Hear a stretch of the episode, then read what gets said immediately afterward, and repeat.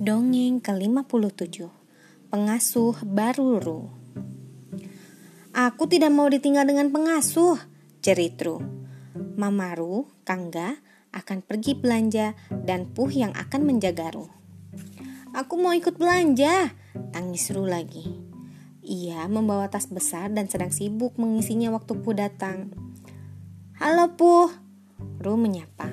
Aku mau belanja, ia memasukkan lebih banyak kaleng ke tas. Sebagian karena tidak ingin mamanya melihat betapa ia tidak suka ditinggal pergi. Ru dan Puh mengucapkan salam perpisahan pada Kangga. Kemudian Puh memeluk Ru dan berusaha menyuapinya dengan madu. Aku mau belanja, rengek Ru. Aku tidak mau makan. Hmm, kata Puh. Sekarang apa yang harus kulakukan? Kau tidak tahu bagaimana cara mengasuh anak? Tanya Ru. Aku jago soal mengasuh anak. Biar ku beritahu. Mula-mula pengasuh anak harus memanjat.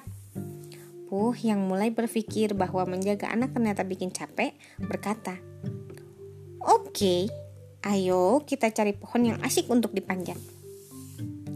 Mereka memanjat pohon apel tua di halaman belakang rumah Ru.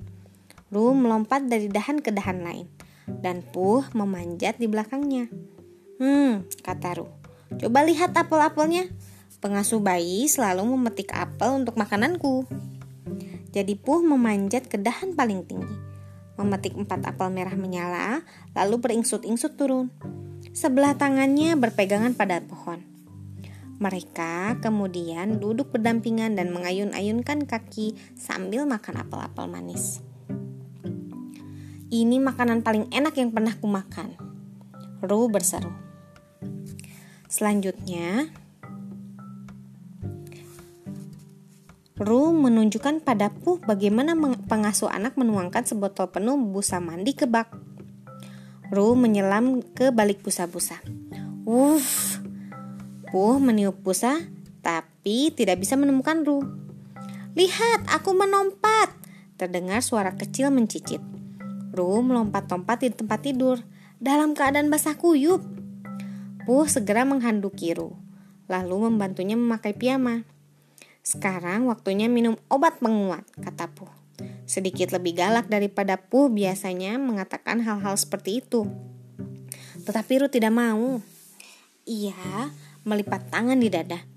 Oh, baiklah, kata Puh, duduk lesu di kursi.